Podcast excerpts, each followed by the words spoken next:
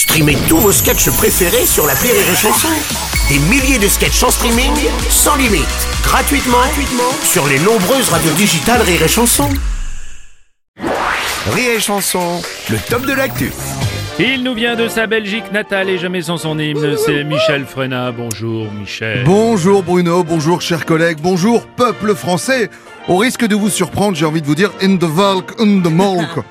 Ce qui veut dire, avec Édouard Philippe, le travail, c'est comme le mariage, c'est jusqu'à ce que la mort vous sépare.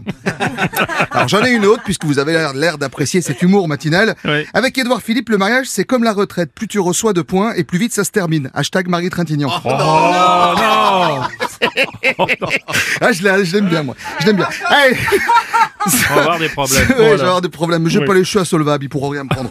Soit, je vais vous parler aujourd'hui de Robert Johnson qui est mort à 85 ans, pile un jour après le décès de sa femme, avec qui elle avait été mariée pendant 68 ans. 68 ans, ça fait, ça fait beaucoup quand même. 68 ans, Bruno, ça fait trop, quoi qu'il arrive. En termes de durée, c'est à peu près 10 000 fois plus long que la moyenne d'une relation pour Patrick Bruel. Et quand je dis relation, évidemment, je veux dire massage, Oui, bah pour oui, que ce soit bien clair. Alors donc ce vieux monsieur, il a dû avoir un choc quand même quand il s'est retrouvé tout seul. Ah, J'utiliserai pas le temps. mot, le mot choc, Non dirais plutôt le mot soulagement. Parce que Oh. moi, je pense que ce monsieur, son seul rêve dans la vie, c'était de, comment dire, c'était de pouvoir passer une journée tranquille sans que sa femme lui casse les couilles. Ah, Ok, il a fait. Alors, il a fait quoi cette première journée d'homme célibataire après 68 ans de mariage Il a fait quoi? Ah, évidemment, il s'est lâché. hein. Dès que sa femme a été mise en bière, bim, il s'est descendu un pack de 12 au petit-déj. Voici sa journée. 8 heures, réveil. Ouais. 8h15, se gratte l'entrejambe sans qu'on lui fasse de réflexion. Ouais.